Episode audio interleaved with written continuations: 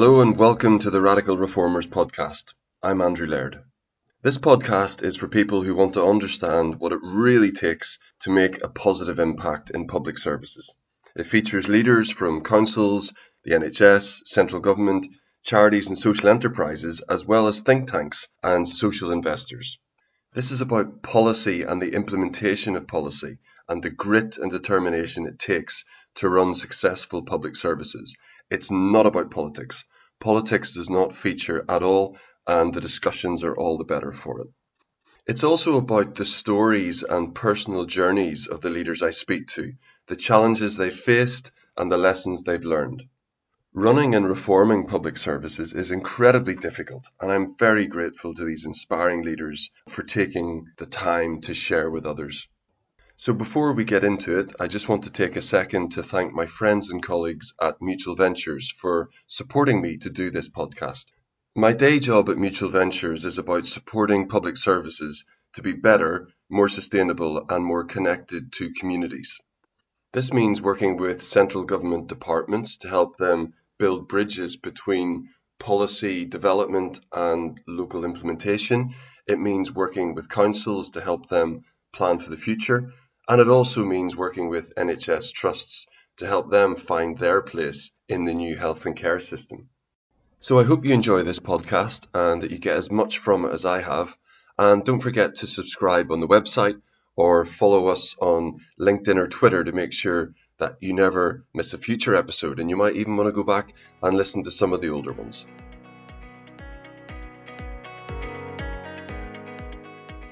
So this is another conference special. This time my Mutual Ventures colleague John and I travelled to sunny Sunderland for the Cooperative Council's Innovation Network annual conference. I say sunny, but it really wasn't. We were in the midst of Storm Ciarán and the weather was appalling, but the conference was spectacular. And Sunderland City Council, who were the hosts, they have this beautiful new council building, and it was a perfect venue for this conference. The CCIN is a network of like minded councils who believe in a set of principles, including the likes of social partnership, co production, social economy, new models for meeting priority needs, and innovation.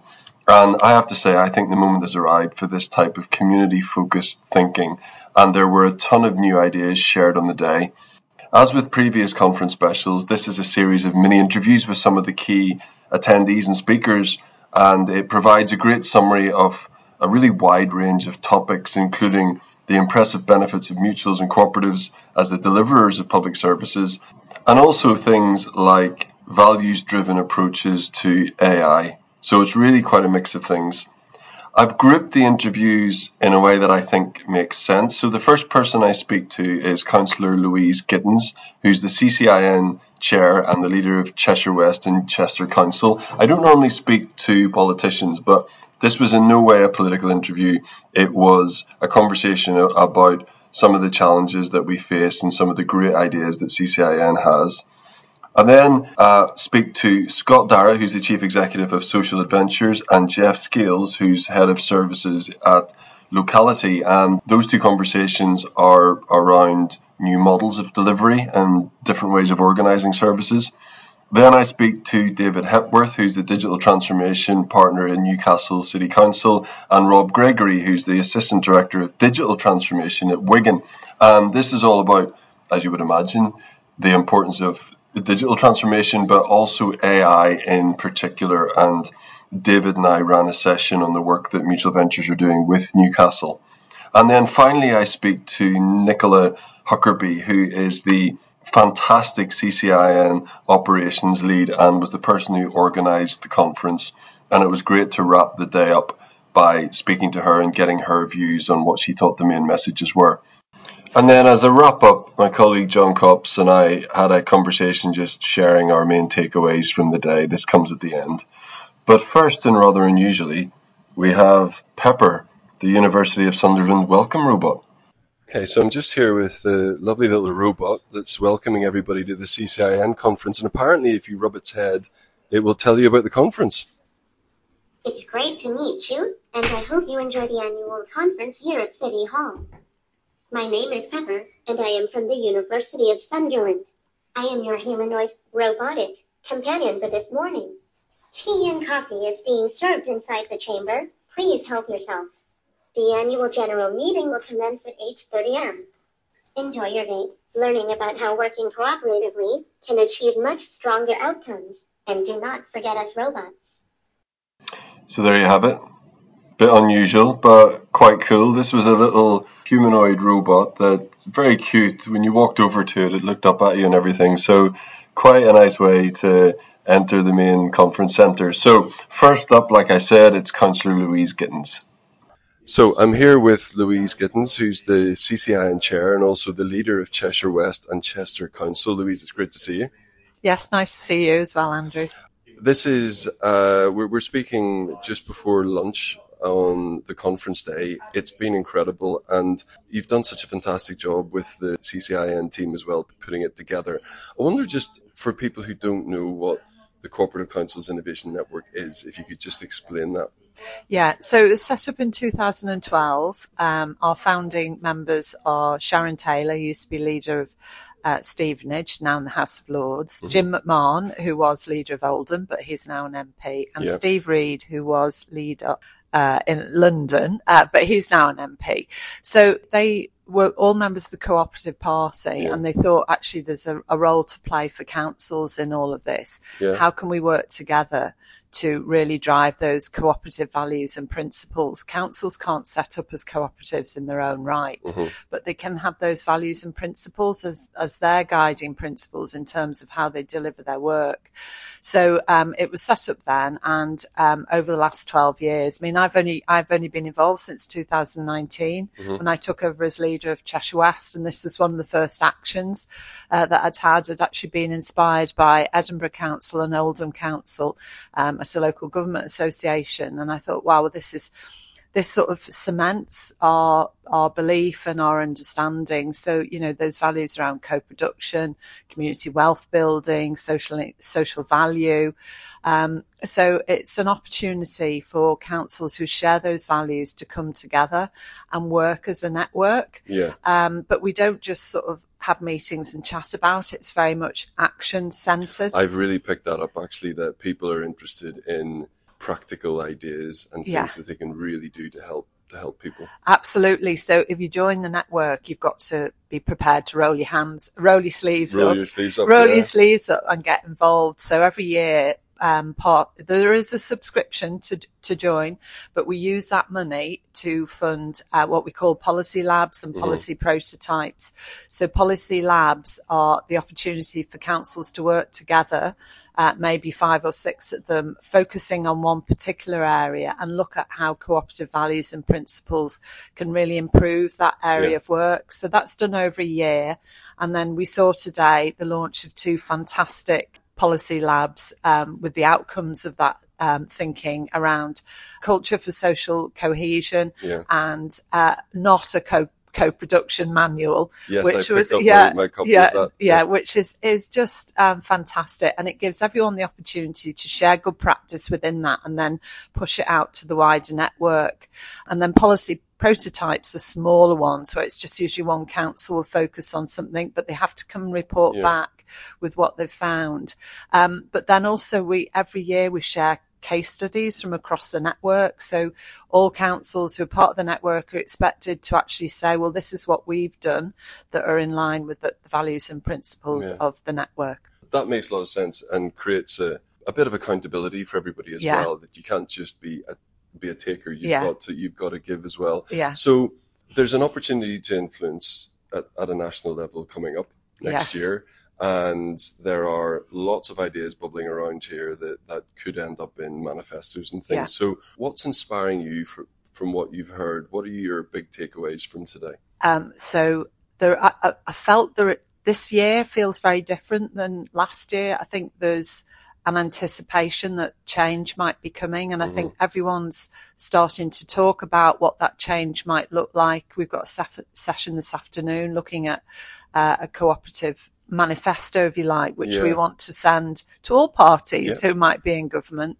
Um, so, um, but what came out really um, loudly from this morning is that bottom up approach you know, we've got to move Yeah. away from everything being top down, and that includes government. So they need to. Um, I'm hopeful that if there is a change of government, powers and responsibilities will be pushed down to very Yeah. much a local level, and people's voices and that co-production has come out really loud and Yeah. strong this morning. And you chaired a session this morning on cooperative approaches to supporting children Yeah. and young people, and I know that's a particular policy area of interest for you. What would you like to say on that? So I'm chair of the Children and Young People's Board on on the LGA, which is cross-party, and we all share the same concerns about um, the rising complexity in young people that are particularly coming into children's social care, um, the numbers that are coming in, and all of this is a, a result of the pandemic, the struggle of um, councils to cope with the rising costs, profiteering of the private sector. You know, we, we, we learnt this week there's millions and millions of pounds being made in profit when actually that could be spent at the local level. But we heard some inspiring stories about actually there's different ways of doing things. Um, we heard about a council where um, a, a, local uh, town council, how they're supporting uh, youth services, where the borough council has totally cut youth services. So it seems that our role is really to, to step up when these services are disappearing and find different models, different ways to approach it. Um, the crisis in children's social care is here and now. And I think my concern is a year's time, great, we might get a new government, but we need to do something now. So I'm hoping everyone will go away from this morning thinking, well, actually, we could perhaps look at doing something now in a, in Yeah. a different way. I think that's great. Um, a big hope of mine is that there is some structural support for this movement, and it shouldn't just be people filling in the gaps by doing great stuff Yeah. at, at a local level, because that's that's great, but you know there needs to be some Yeah. Support infrastructure around this and some funding as well to Absolutely. help it. So, Yeah. Louise, many thanks for your time. Okay. Thank you very much. Thanks. Louise really is very inspiring and she's got a fantastic sense of humour. When she was speaking from the main stage, she was just throwing in little funny asides quite a lot, which made it really engaging. Very interesting person to talk to and quite an inspiring leader. So this next segment is with Scott Darraugh and Jeff Scales and it's about mutuals, cooperatives, alliance partnerships, all the different ways in which you can think about delivering public services in a cooperative way. So I'm here with Scott Darraugh, Chief Executive of Social Adventures. Scott, we've just co-hosted a session asking if the time for public service mutuals has come again. What do you reckon? Yes. Right, excellent. Thank you for your so, time. so, so, so um, it was a really good session. Um, I think that the, um, the there is an appetite for change. That's something that I've heard through the conference. I think that you know there is an anticipation that local authorities can do things differently, and public sector mutuals, uh, as part of their public sector reform agenda, could be a really big kind of cornerstone of, of, a, of a manifesto policy going forward. Yeah. And we talked about three different areas where we think public service mutuals could have a role. Tell us what those were. Yeah, so I think primary care uh, is a really good example of where where you could get an inclusive ownership model would really work for clinicians wanting to go into primary care. At the moment, we've got over a thousand vacancies in primary care in the UK, and one of the main reasons is the traditional model of of partnership practice. GPs don't want to go into it, so a good example of where that's working really well is Bevan Healthcare in, in West Yorkshire, which is an inclusion health primary care provider, which is is owned by the staff. Mm. Um, and the you know the data from there is that they've got really high levels of, of, of engagement, um, low levels of staff turnover, um, and those are the types of things that I think you could do with a, a mutuals agenda within the primary care sector. And really, it would just on, on primary care, younger qualified doctors don't want, as you were saying, to run businesses, but they want to have portfolio careers as well. And I know that some of the doctors that work with Bevan do other things as well. That's it. So they, they you know, they, they, they, they want to come and do a great, great job and they want to make a real difference in the communities that they work in, but they may also want to do other things in the community as well. Uh, and I think that they, it gives um, clinicians more flexibility Yeah. uh, to do that. Um, so I think primary care is an area where this sort of agenda could really work, and you could see more um, cooperatively owned uh, Yep. primary care practices. That's one. Uh, children's services is another area. We've heard that from uh, Louise this morning um, about the, the, the, challenges in that sector. Uh, lots of local authorities are significantly overspent in their children's services budgets. So, is there an opportunity to look at a cooperative model of delivering delivering children's services? And this is particularly children's residential care, isn't it? particularly in ch- children's residential. So how could you, at the moment, it's massively dominated by the private sector. Yeah. It's quite extractive. Um, so 98% of it is delivered by the private sector in, in Greater Manchester currently. They've just done a really interesting piece of work looking at how they can rebalance that market. So how could they look at their mutuals and social enterprises that are really successful in other Mm. areas like health and social care, adult social care, and how could they get them to diversify into this Yeah. market? Yeah. So we've talked about that. We've talked about the, the, the way that the mutuals and social enterprise sector can respond to, to market failure and how you could get that those organisations delivering uh, in, in this particular area. Mm-hmm. Okay, So so that's- that's number two. So That's what's the two. third one? and uh, the third one is adult social care. So local authorities have, have spun out a number of adult social care providers that are really successful. Yeah. Uh, really high quality services. Often are outstanding with with CQC. So the um, likes of possibilities, leading lives. leading lives, yeah. possibilities. You know, there's, there's, there's, there's a real a real kind of uh, database great now. case studies there for very successful organisations. brilliant case studies. And, you know, areas like domiciliary care. So I know the co-op group are currently looking at how they can help to stimulate that market, how they can get co-ops and social enterprises doing more in that broken market as well.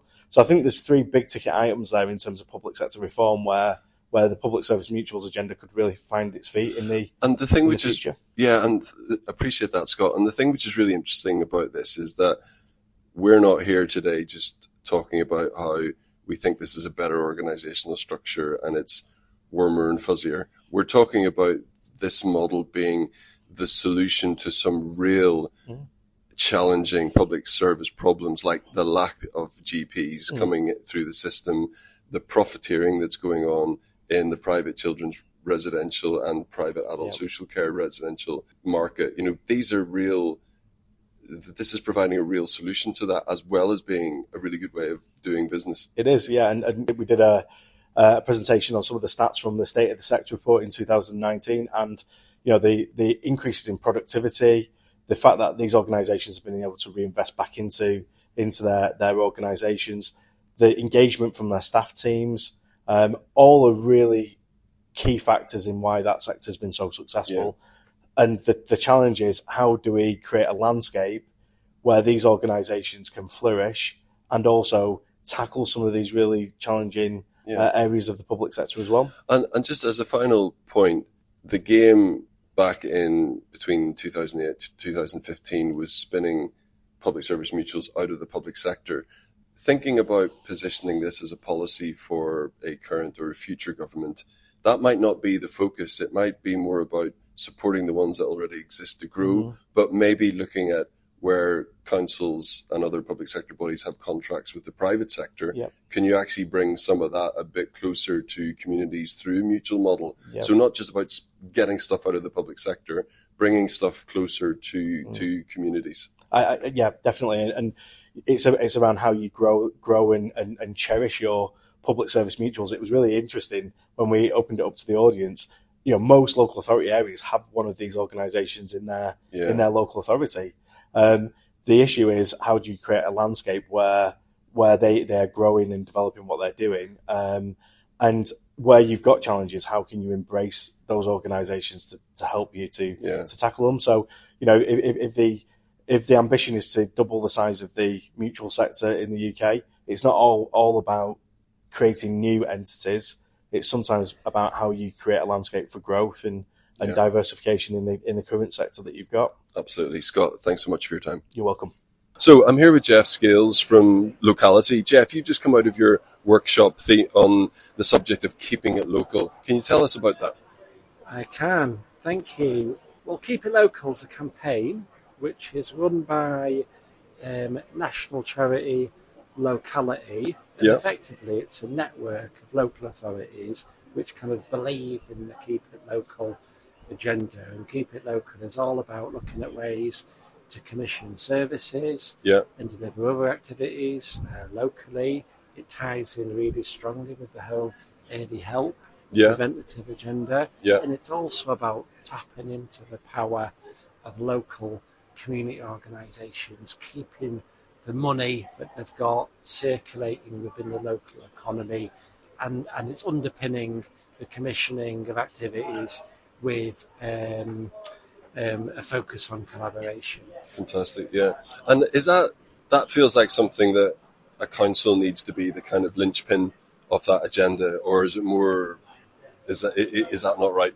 It's I think it's very much a two-way process. It's underpinned by a collaboration between local authorities and voluntary community sector organisations, including co- cooperatives in many in many um, cases. But it can extend to much wider collaboration involving health, involving housing associations. There- Yeah. There's a key element of this, which is all about partners sat around the same kind of table, co-designing activities, making decisions together, but with a particular focus on local communities Yeah. and neighbourhoods. And what what's an example of a really big win that you've had from this approach? Like what what's a good example of something that's really changed in a local area through the Keep It Local program?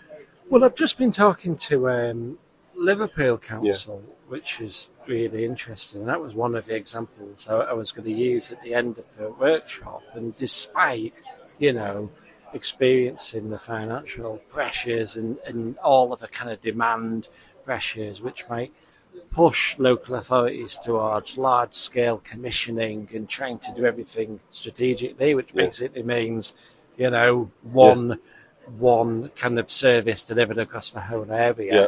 They're still focusing on neighbourhoods, so they've just actually launched, despite the difficulties, 13 new neighbourhood areas where they're looking at bringing, you know, uh, different partners, the table Yeah. I've just discussed, around the same table to focus on really bespoke and tailored commissioning and service delivery linked to those particular geographical areas. Yeah. So we've, we've we've seen this stuff happen in the face of adversity, but that's not because local authorities are being nice. Yeah. They realise this is the way which we can tackle the most difficult situations It- within it's not, it, yeah, it's definitely it's not just a nice to have. It's actually really solving some fundamental problems. And you, Absolutely. Uh, and you talked about it supporting this, you know, the whole keep it local agenda supporting prevention and early help. Can you just say a little bit more about how that works?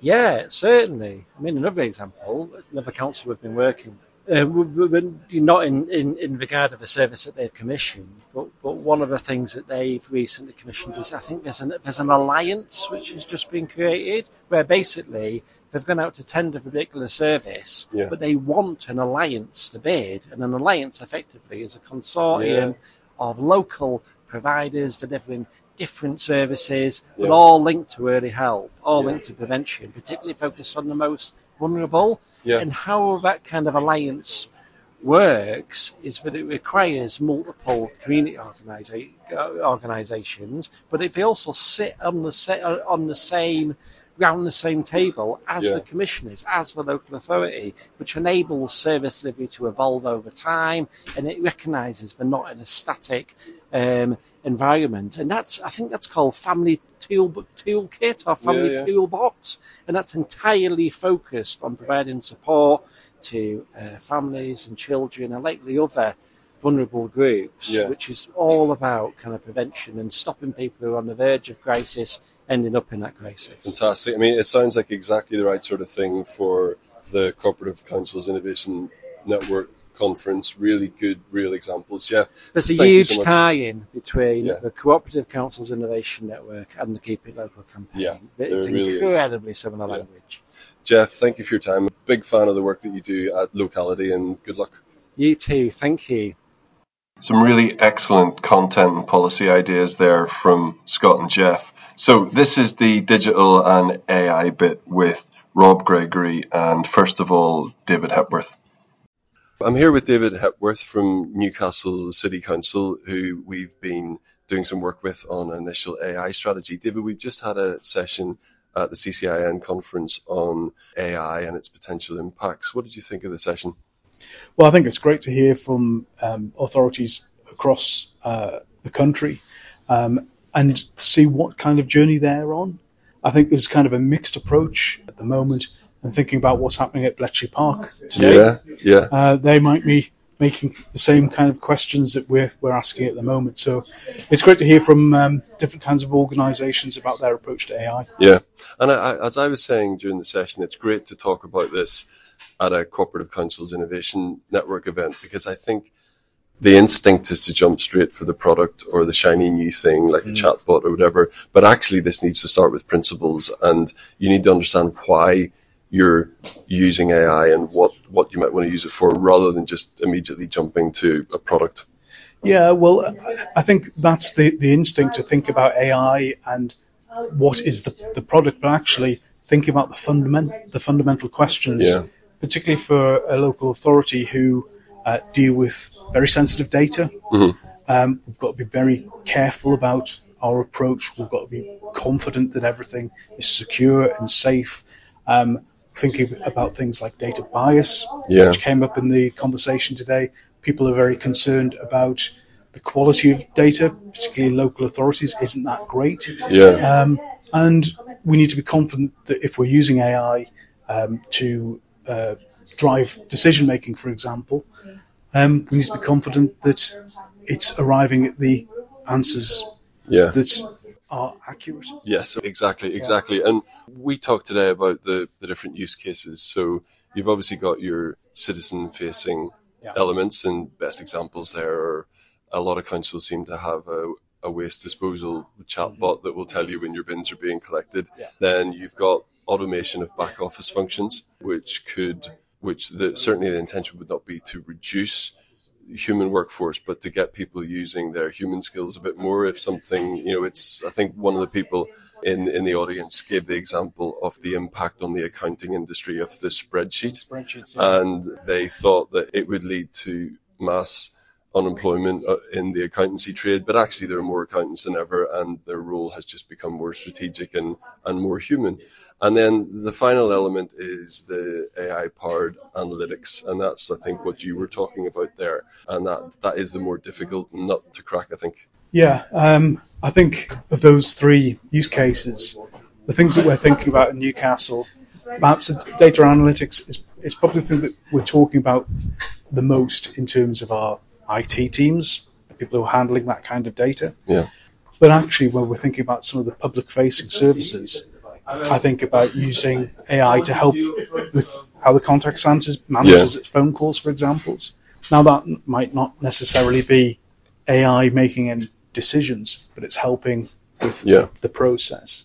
I think the primary use in local authorities and councils will be to help people do their jobs. Yeah. So yeah, they were talking about the spreadsheets example um, and concern about the loss of skills. Yeah. However, um, I think it's around changing some of those skills. Yeah. So, for example, if you're using ChatGTP or Bard or something like that to help you produce a first draft of a document, Yeah. it doesn't mean that you're losing the skill of producing that document. You're there checking it. So it will help people do the jobs. So we're not needing fewer staff around redundancies, and that's the big fear Yeah. I think with with AI. Um, it's helping people by removing some of the repetitive kind of drudgery uh, kind of uh, work. Spreadsheets might be a good example of that, um, and helping them focus on what matters to residents. Yeah. So we, we did a, a staff survey Yeah. with you. I presume that that's got people talking. What's the reaction in the staff group been like? Yeah, well, I think um, again, uh, like the reaction was today, quite mixed. Yeah. I think it's it's not exactly 50-50, but you know, quite a lot of people are excited about the opportunities that AI can bring um, and help them deliver services, whereas there are a lot of other people who are really worried about that. Yeah. So I think the next steps for us now that we've got that conversation started is to do some myth busting about what AI is, where we would use it, what our red lines would be, and be really clear and transparent about its use. Great. David, thank you very much for your time. You're welcome. I'm here with Rob Gregory, who's the Assistant Director for Digital Transformation at Wigan Council. Rob, I think you've been in the job maybe two, three days, and yep. we're at the CCIN conference, and it'd be great to get your reflections on what's been a really exciting day. Yeah, well, I've been um, at the CCIN, um, involved in the CCIN for a number of years now. So before Wigan, I was at Stevenage Council. Uh, so it's really about you know moving across the network now with my my new role. Yeah. Um, but it's been again another tremendous uh, couple of days here in Sunderland. Uh, learning uh, so much from other councils, mm-hmm. what they're doing in terms of policy labs, but also some of the new challenges that we're all facing yeah. how we're how we're facing those together, and yeah. uh, you know, sharing from learning from others. Well, one of the things that has struck me is that the principles of the CCIN have been there for a long time, but it feels like their time is coming. Yeah. And that there is there has to be a realization, whether or not there's a change of government next year, that central government can't, can't keep doing everything, yeah. and you these principles of co-production and proper democracy and engagement have to be at the fore. And I know in Wigan they they already believe all of that, but yeah. it needs to be spread more widely. It does, and I think it, it, I think we're shifting away from thinking that this is compartmentalized, nice stuff to do. Um, when you've got the time, when you've got a shiny project to consult on, yeah. um, do the engagement. I think we're resetting what it means to deliver public services now, yeah. and what it should mean for the future, and that has to be through a co-production type model, but it's all about the way that we work with partners, work across that wider ecosystem, and I think it's about how we tackle some of the challenges which we can't tackle alone. Yeah. Um, and you know, we know from you know coming out of a pandemic, coming yeah. from cost of living crisis, all of those other issues um, that we're, we're, we're trying to deal with, climate change. Um, none of that stuff is easy, um, and we have to think of innovative new solutions uh, yeah. for that. And you know, I'm also excited about the opportunities that digital and some of those you know opportunities bring in terms of how we think about the world differently moving forward and how we create a new contract uh, with our residents and citizens. Uh, you know, for, for the future. Yeah, you were at the session which I was running with David Hepworth from Newcastle there on on AI. So not just specifically on AI, but in terms of digital transformation, what do you think the big areas that councils need to get a grip on are? It's an interesting, it's an interesting one. I think data is really important. Yeah. You know, and I think we touched on that in the session. But I think um, the the transformation that you're able to drive is only going to be as good as the data that Yeah. you're able to to Yeah. produce. And I think a lot of councils collect data in numerous ways. But it's the quality of that data, Yeah. how mature is that data, um, and then how far can you innovate um, beyond that? Because it, you know so much is dependent on that. So I think there's there's a big issue there in terms of making sure we've got the right data in the right place, stored in the right way. But I think there's you know the other fundamental things, getting some of the basic infrastructure right um, Yeah. in terms of the technology, uh, but also the security and the controls. You Yeah. know, we know from you know kind of cyber attacks and you know the the, the way that that's becoming more sophisticated uh, that we need to do more there in terms of just getting some of the basics in place Yeah. Where then we see the opportunities. And I think when you start to look at the opportunities, how we create new interfaces with, with re- residents, and this is about shifting that narrative that this isn't about replacing humans. This is about further developing our toolkit in terms of the way that we can work with, with, with our communities in, in different ways. Yeah. And I think the new types of value that we'll be able to create from that, you know, there's huge un- untapped potential there. Yeah. I think we need to continue to explore that. So I think it's a really exciting time, but we we need to be on the journey. And I think a lot of councils here, um, you know, over the last couple of days have really kind of woken up to that and are actually up for it. I, I think they are waking up to it, and um, that's all really good advice, Rob. Thank you so much for your time. Right. And then the final interview is with the lady who made this conference happen, Nicola Huckerby, who is inspiring and full of energy and just I, I don't know how she manages to to keep all of the plates spinning, but she did and she delivered a first rate conference. So let's hear from Nicola. It's the end of the CCIN conference. I'm with Nicola Huckerby, who's been organising it. Nicola, it's been a brilliant conference. You must be really delighted. absolutely amazing. The Yeah. welcome that we've had from Sunderland has been really it's an amazing second to building as well, isn't it? Honestly, the uh, the first the welcome night and the cultural offer from uh, the local community, the singing, the dancing, the comedians. Um, it's so important, I think, when you organise a conference that involves people that work from all over the country that never see themselves, that never see each other, Yeah. um, that they get the opportunity to relax and get to, you know, put a face to the name or, or somebody that they've only ever seen on a small screen. So Yeah. um, it really, it you know, it set off on a high, and um, the the last day's been tremendous. You know, we've Uh, had some really good plenary It, sessions. it, it really feels like this is the time for this type of thinking. Yeah. You know that there is not there's an opportunity for a change of direction, and I think that it's becoming clear to everybody. Central government can't keep trying to do everything top down. You've got to empower communities. You've got to empower councils, and they in turn have got to empower their own communities. Yeah, absolutely. So um, the network um, special interest group of the LGA, fastest growing network in local governments, grown from 19 councils to over 140 Yeah. councils Many and of them here today. Yeah, Yep. uh, in just uh, in just six years. Uh, and as you say, the time's just right. You know, if we want to be able to deliver services that local communities want, we have to get that decision making at a local level. And you know, it's everything, isn't it? It's transport, it's health and social care, it's the, it's climate emergency. Um, the the last session on cooperative council's approach to the general election. You know, so many brilliant different ideas about what a future manifesto should be Yeah. for local people. Yeah. Um, and uh, for members and officers to all be here at the same time. you Yeah. know. What in particular struck me? I know you were running around really busy organising everything, but I know that you were also listening to what was being said in a, in a lot of the sessions. What's the biggest thing that struck you about the biggest new idea or the biggest feeling that has come from this? Um, I think we're on a on a cusp. You know, the the network itself, its uh, its future strategic direction. You know, what what's it going to be? How much more work we could put into policy labs and turning that policy into practice. We had a really really good um, children and young people session, and having representatives from large councils as well as small councils to share their share their stories really and Yeah. and what you know what the difference you, just because you're a small local authority doesn't mean you haven't got something to share with the large councils Yes. and equally it's the, it's the other way around because But it's all about community I, I completely agree, but there was still a bit of.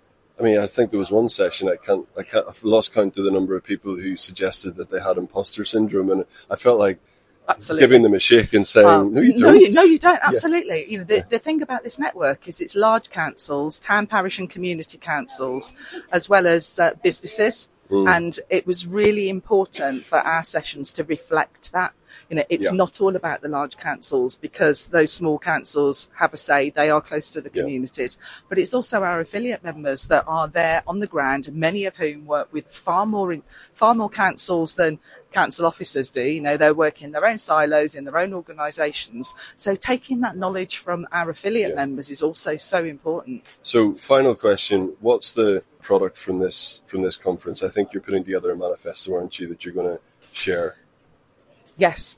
Um, uh, we don't know when the next general election will be. No. You know, it'll be sometime between uh, now and February, January January 2025. 2025. Yeah. Um, and um, you know what those asks will be. You know, we Yeah. came out of um, three Labour cooperative council leaders, that two of whom are, are now in the House of Commons, one's Mhm. who's now in the House of House Lords. yeah. Um, but we're now a cross-party organisation, you know, and it was good. You know, it's really important to have Lib Dem councils as well as Green councillors Yeah. speaking in these plenaries Yeah. because it's not all about, you know, if you're if you're an officer from a local authority, you want to understand what other councils are doing. Yeah. Um, so you know, uh, uh, who knows what that uh, manifesto is Yeah. going to be Yeah. um, because it's not mine. Well, It belongs to the I tell you, we may not know the detail, but we know the principles loud and clear. So, look, Nicola, once more, congratulations and thanks for your time. Thank you very much. So we've made it back safely from Sunderland, and I'm delighted to say I'm joined by my Mutual Ventures colleague John Copps, who was also at the CCIN conference with me. John, welcome to the podcast. Thank you, Andrew. So the first thing that struck me was just what a great place Sunderland is, and the council building in particular. It's brand new and it's just a fantastic venue. But the whole the whole place, I think, they've got a really well developed regeneration program going, and you can you can see it, can't you? Yeah, I mean, I think for me, Sunderland really showed how to do it and really put on a great, great face. And Yeah. maybe I'm a bit biased because earlier in my career, I spent 18 months up there and have a fondness for the place. But, but really you get the sense of the regeneration of the town. There's new buildings going up. There's new investment and there's a real sense of civic pride as well, which I think is something Sunderland's always had, but now it's got the it, it can back it up with that regeneration. Yeah, well, you better tell people what you were doing up there for 18 months. Yeah, so I was um, project managing the setup of Together for Children Sunderland, which is the Children's Services Trust up there, which took children's services from the council when they were in a, a bit of a bad spot. But now they're an outstanding service and the relationship with the council is, is a good one. And that really, that's a really good thing for children and families and all the citizens of, of Sunderland. And certainly in the conversations I was in, people talk about it. They're very proud of Together for Children. So great to see that and great that, that they're doing so well. The first night, so we arrived and this is the night before the main conference. We had this fantastic event that the city had put on for the conference at the fire station, which is a relatively new venue. It's a music venue, a, a performance venue, and that was just amazing, wasn't it? We got to see a lot of local talent. There were acrobats, there was a singer, there was a children's choir, and it was just amazing. It was a, it, it was really a great way to start a conference. Yeah, I mean, what a place. I think every town would love something like that. And it, it, yeah. ideally every town would have something like that. And, um, I think it was a really good way to start the conference. Yeah. And a real, it, it was about cooperation and cooperative values. And you could definitely see that coming through in, in the story of that fire station and how they pulled it out of a bomb site and turned yeah. it into what it is today. Yeah, it's amazing. Really great. So just getting to the conference itself then. So I have a few thoughts here which I'll share, but what were your big takeaways from it?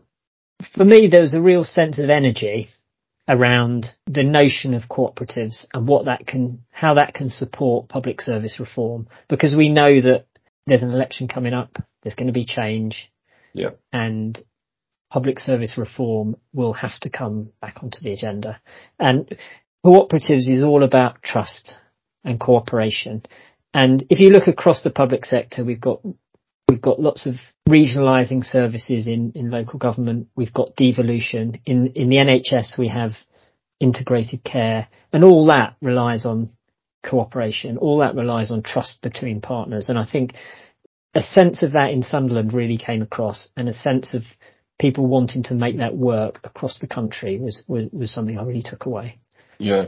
And it is a well represented group, isn't it? There, there, there were people from councils in north, south, east and west. It, it is a very diverse group, you know, geographically, and it was great to see everybody coming together. And, you know, my, my takeaway is that this does feel like the right moment for this thinking. And I know that that's something that's quite easy to say, but if you just listen, people will have listened to what Louise, the chair, had said about how she feels the energy this year was different from last year because people do feel that there is a moment for this. And this was brought home to me with some concrete examples. Um, so as well as doing the podcast, we ran a couple of workshops there. So the first one was on public service mutuals and mutuals and cooperatives delivering public services and whether their time has come again. And Scott Darraugh, the chief exec of Social adVentures, who was speaking, gave some pretty good examples of how a mutual cooperative model of delivering public services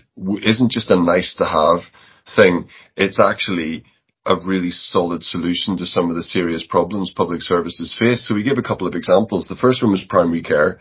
We have a shortage of GPs. People don't want to go into the profession because they don't want to be part of the traditional partnership model. Whereas a mutual co-op arrangement would allow you to be employed and have some say, but not be tied in in the way that the partnership model does. And a lot of GPs want to ha- have a portfolio career as well.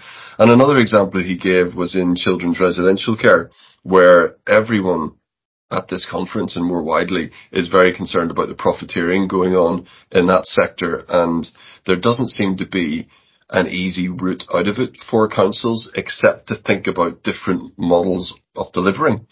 And one of the things that a new drive for mutuals could be is that instead of thinking about how it was between 2008 and 2015 when the government was encouraging services to spin out of the public sector, maybe now what we need to be thinking about is bringing outsourced services to the private sector that are profiteering, bringing those services closer to communities and creating mutuals in that way. So it could be a different angle for that. So that's the first thing that I that I took away from it. And the second was from the second workshop, which was something completely different. It was on artificial intelligence and how councils should be approaching that and how it can help empower empower communities. And the reason I was so excited to do this workshop at a cooperative councils innovation network event is that far too often people jump immediately to the shiny solution, the, the shiny product, the chatbot, whatever it is.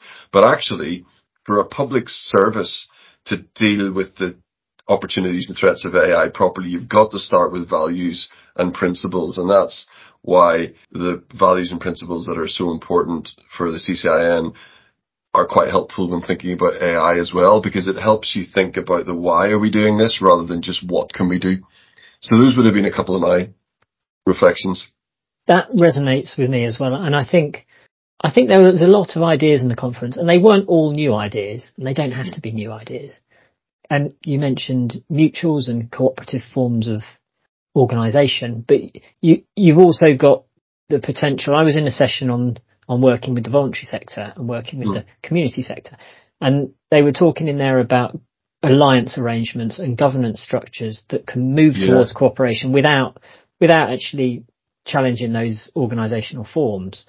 And that was something that they were doing around social prescribing in Sunderland and it was working, yeah. it sounded like it was working really well. And again, about trust between organisations and individuals this alliance model, sorry, I know you're going on to something else there, but before you do, the alliance model is a really useful way of contracting that allows smaller organizations to essentially compete with maybe larger private sector organizations if they can bring together a range of skills and capabilities to deliver a bigger contract. Is that, is that what that's about? I mean, there's that. That's one, but the other thing is just to have a shared as you said, shared vision, shared values, and, yeah. and it's something that can coalesce organisations around. So it might not necessarily have a contract attached to it. Mm. Um, it might just be a group of organisations deciding that they're going to work together around a shared set of values. And. I think they were talking about the way that the pandemic had opened the eyes of people to the actual the value of the community yeah. uh, of the of the voluntary community sector, for example and particularly how that had happened in health. That mm. was that we're used to their kind of more used to their sort of medical model, and, and unlike the the council, which which has always worked very closely with the local authority. But I think um, you know there's power in the cooperation around place, and I think yeah. that came across strongly. And place has become something of a jargon term, really, but I think it does it does describe something that local authorities are about, which is curating the the area, the place for their local residents, and making sure it's a it's a nice place to live, but also a productive economy, and there's opportunities for everybody. Fantastic, John. Well, I certainly came away from the conference feeling really inspired and optimistic about what what the possibilities are, and we all need a little bit of a boost like that. And there are reasons to be optimistic, and that's notwithstanding the huge challenges that we face. So, John, thanks for your time, and it was great to be at the conference with you. And thank you all for listening. And don't forget to follow us on whatever platform you get your podcasts. And if you want to leave a nice review, that's always good, and that helps to spread the word.